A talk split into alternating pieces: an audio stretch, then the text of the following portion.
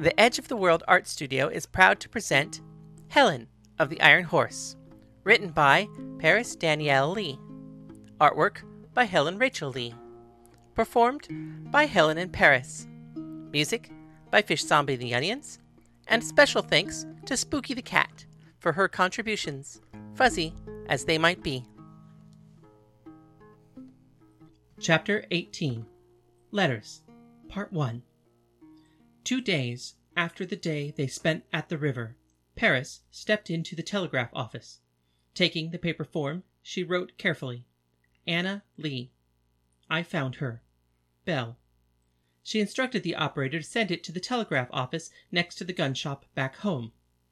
Then handed him the money it would take to send this short message.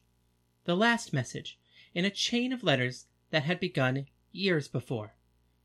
It began with a letter sent to Hector only days after Polyxena and her mother moved to town. It was hand delivered to the ranch, and then Hector gave it to Paris to read. Edgar Lee. I would like to thank you personally for your help moving my family's restaurant. We will always be indebted to your family. What you did was a miracle.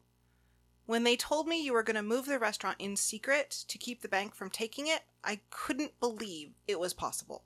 My father was a good man, and I miss him. But he didn't run the restaurant, my mother did. That they would refuse to allow the loan to continue in my mother's name after his death is just evil. They claimed it was too risky to loan money to a woman. The liars. She cooks all the food. They are made from her recipes. It's her there every night making it work.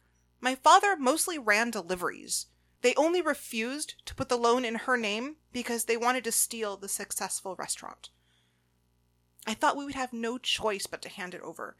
And worse, we would be forced to work for whatever thief bribed the deed away from the bank. Probably some other banker or friend of theirs taking advantage. Like they would know how to run a restaurant. But then you and your brothers showed up and swarmed the place like ants. You got everything! Loading it all up, and we were out before the sun rose. I can't imagine the look on those bastards' faces when they come to steal the restaurant and it is gone. Just the walls of the building left vacant.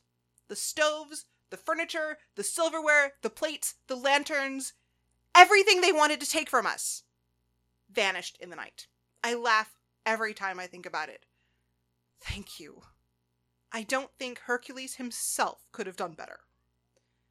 Everything should be ready to open Friday. My mother wants a side of beef for the occasion. Also, we'd like to invite you all, your whole family, and the sheriff and Henry to enjoy the first meal with us.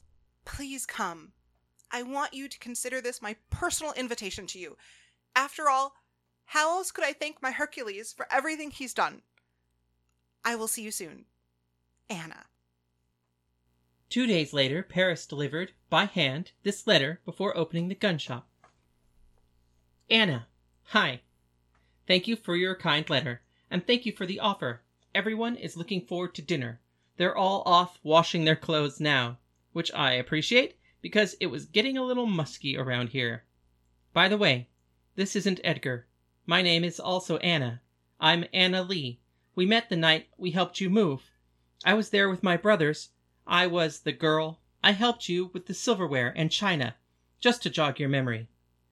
Now, it may seem weird that I'm answering your letter, but on the ranch it's often my job to handle correspondence, keep track of orders coming and going, and in the spirit of that, I read your letter, and I will be sure that whatever supplies your restaurant needs from the ranch are delivered in time.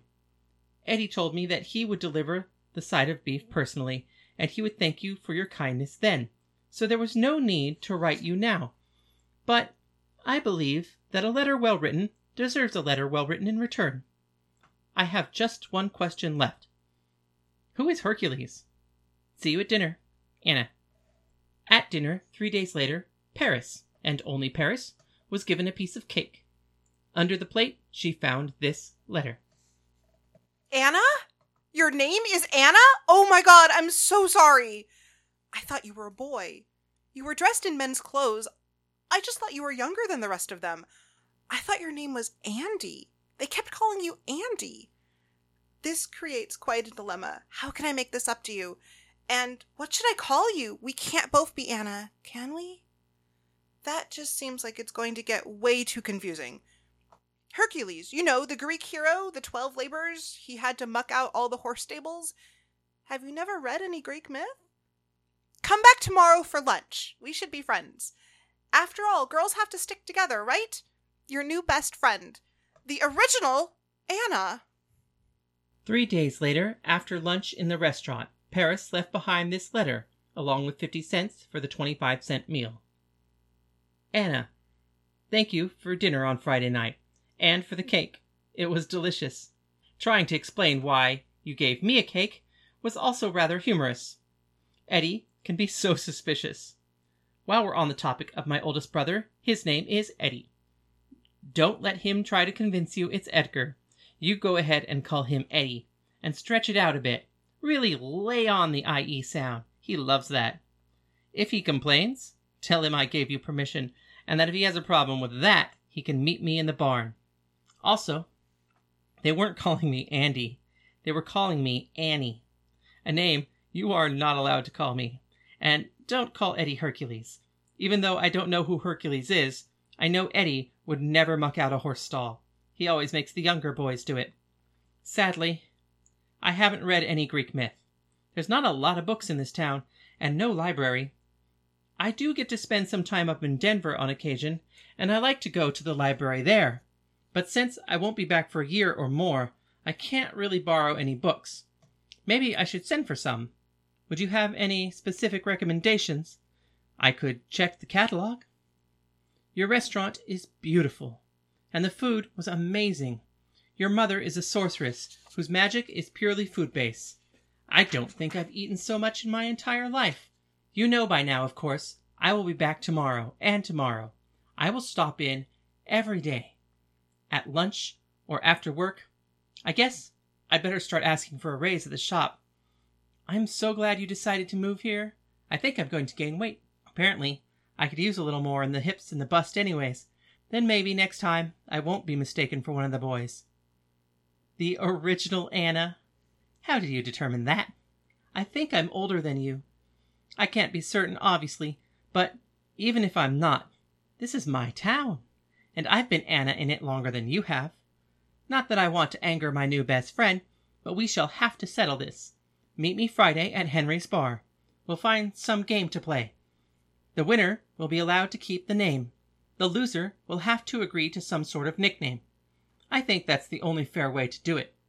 Wouldn't you agree? Your best friend, Anna. Paris found this letter a week later slipped beneath the door of the gun shop as she opened for business. Anna, does a coin toss count as a game? And how can you possibly be so good at coin tosses? Odds are always just 50 50, right? But every time we put a wager on it, you still win. What do I owe you now? If I remember correctly, and I don't know if I do, after that drink you gave me, what was that, Applejack? And I don't know if I'm remembering correctly or not. Did you say you made it? And we drank it?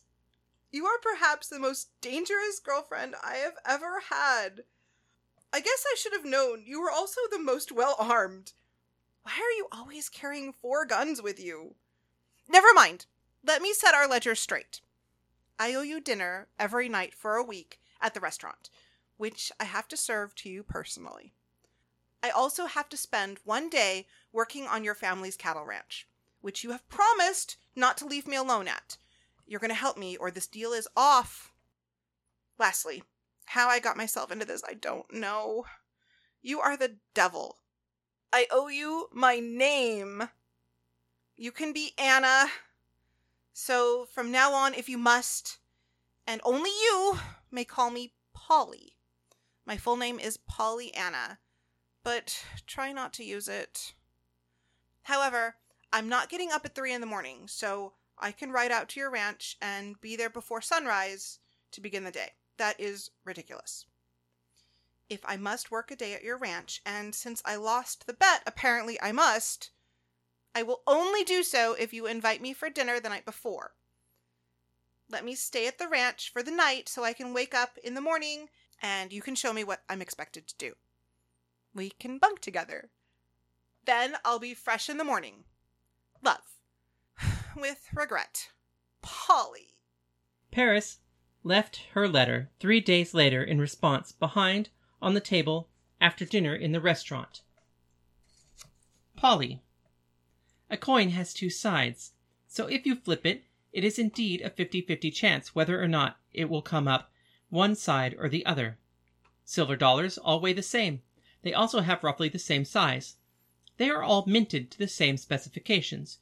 If you were to take a coin and place it in your hand, and be sure that it was heads up, then flip it very carefully just once. To make sure it makes exactly one rotation, you would ensure that the coin came up heads.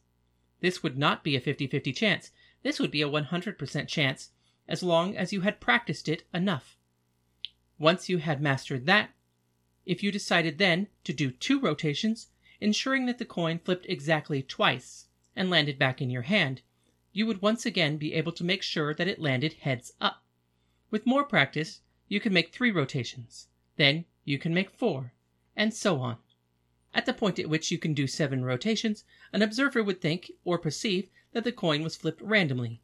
They would not consider the possibility that the flip was calculated, that over the course of two years you had practiced to the point where the odds of the flip were no longer 50 50. You could win a coin flip every time. According to my Uncle Henry, this isn't cheating. He said, Never enter a game without knowing the rules first. Never bet on a game you haven't practiced and studied.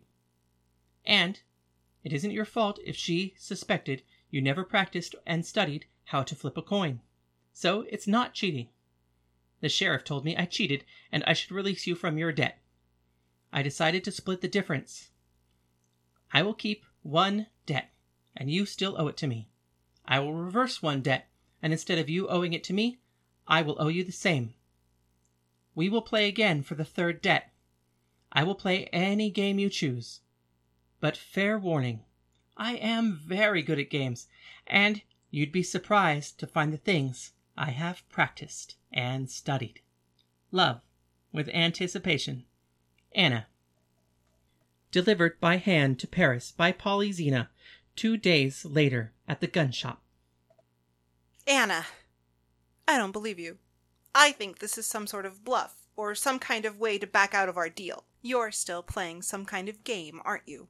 Okay, we'll see who's good at games. You'll come for dinner tonight and every night this week. I'm going to hold up that part of our bet. You must return to calling me Anna and forget any other name I may have told you.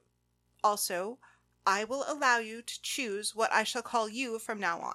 You may pick anything except, of course, Anna. As for the game, we'll play again Friday night, one week from now after dinner. I have chosen to play the coin flipping game one more time, exactly as we have it before. I don't think you can determine the outcome of a coin toss. With that many rotations, there's still too many variables. There's wind resistance and moisture in the air and tiny variations and imperfections in the coin itself. Just the slightest bit of hesitation on your part and the slightest bit of anticipation.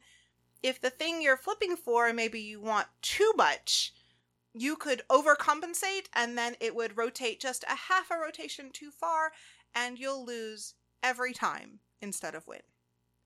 Now, remember, if you lose, I will not go to the ranch with you. I will not have dinner with your family. I will not spend the night in your bed. After which, we will not spend the day together. But if you win, we will do all of those things. You have one week to practice. Also, if it's true you can control the outcome of the flip, then if we play this game together again, exactly as we did before, I will know whether or not you want me there. Or whether or not I'm simply inviting myself somewhere I don't belong. So tell me, Anna Lee, do you want to spend the day with me? Personally, I think it'd be fun.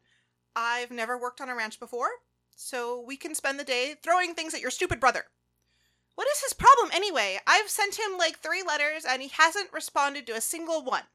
He hasn't been to the restaurant, and he seems to just turn and run away every time he sees me. I'm beginning to think he doesn't like me. If I need you to, will you kick him in the shins for me? I will expect you at the restaurant tonight, promptly at six. Don't be late. I'll be sure there's something special for you. Love. Once again, Anna. Polyxena found this letter was left behind on Monday, ten days later, by Paris in the restaurant after dinner. Anna, I have decided you, and only you, may call me Belle, my middle name. But I don't use it much. I am a little embarrassed by it. However, a deal is a deal. And speaking of a deal, I told my mother you will be attending dinner on Friday night. We will have all of Saturday together, and of course you can stay with me the night before, and the night after if you'd like. Also, I told my mother to make sure Eddie stays out of our way. He said he would talk to him. But I guess there are a few things I should explain about Eddie. If you can keep a secret, for the sake of his fragile ego, don't tell anyone. But he can't read. Normally, I read anything that comes to the ranch for him and check out any contracts before he signs them. We always head up to the cattle auction in Denver together every year just for this reason. It's not that he's stupid. He's actually quite smart. But it was his responsibility to take care of the ranch, even when we were little.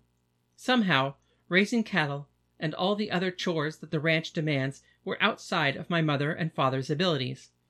They had, let's just say, other interests. The ranch really didn't make any money or grow until Eddie was old enough to take care of it himself. He really has been in charge since he was 10 and working on it constantly since before I was born. And though mother and father were always there for me and my brothers, it was Eddie who put us to work. He showed us what we needed to do, made sure that somebody was responsible and each job was taken care of. So technically, my mother and father own the ranch, but Eddie runs it. He looks tough. Okay, I fought him, and he is tough. Hard as a rock. But that's the outside. Inside, he's a marshmallow. The kindest person you will ever meet. He has taken care of all of us, at one point or another. My mother was never comfortable with what was expected of a mother to do. He always kind of disappears when one of us is sick or overly upset. I don't think he means to. I don't think he even realizes he's doing it. But he's just not there for us. So, once again, Eddie saw the need, and he filled it. If we get sick, it's him that goes and gets us medicine. It's him that drags us out of bed when we sleep in when we should be doing our chores. If we need new clothes, especially clothes necessary for doing the jobs that the ranch would demand, he orders them for us. He makes sure everything we use is new and in good repair. He watches after us. And, truth be told, I know that if he didn't, it would be expected of me and I don't want to do it. It seems exhausting. I don't blame my parents for not doing something I wouldn't do, but I do love and respect my brother for it, for having the talent that none of us did. My way of helping everyone else is to be sure I'm always there to help him. I have his back. So forgive him. I will talk to him and find the letters, and get him to respond to them. I promise. Strange, though. He almost always has me read his letters to him. I guess he could have brought them to Dad. I want you to know you are always welcomed at the ranch. You can spend the night with me any time you like. I'd never had a girlfriend before, and it's kind of exciting. I did want you to come, I can admit it. I cheated, because I didn't want to take any chance we wouldn't be able to spend the day together. You mean that much to me. So much, I would cheat. I would lie, I would steal, and if for any reason you needed me to, I would even kill. Because you are my friend, and you are more important to me than anyone else. Love. For you, and you alone, Bell. Left under a piece of cake served by Polyxena at the restaurant at dinner the next night. Bell. Bell? Your middle name is Bell? That makes you Annabelle Lee. Aren't you a little far from the sea? Oh, I get it. Your brother Edgar and your Annabelle Lee? Did your father think that was funny? I'm sorry. I don't mean to make fun of you. I like it. I like it a lot. My Annabelle Lee. Eddie? Okay. Your opinion means a lot to me. I will give your brother one more chance. But he better not ignore me this time. I will be there on Friday. I'm really looking forward to spending the day with you. Pick me up after you close the shop. Don't forget Pony. I don't want to walk the entire way with my bag. Love for my princess by the sea, Anna. P.S. What should I wear? Found by Polyxena after she heard a knock on her bedroom window that night. Not Annabelle, just Belle. And I'll lend you some pants.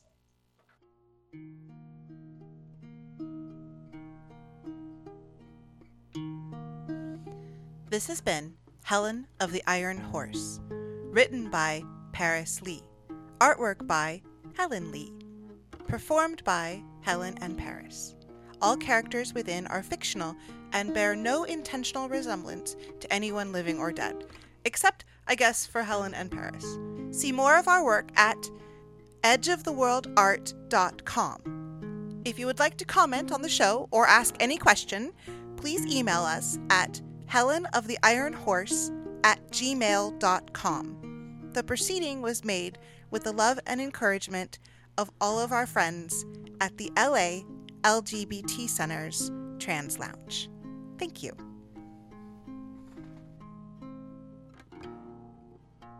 you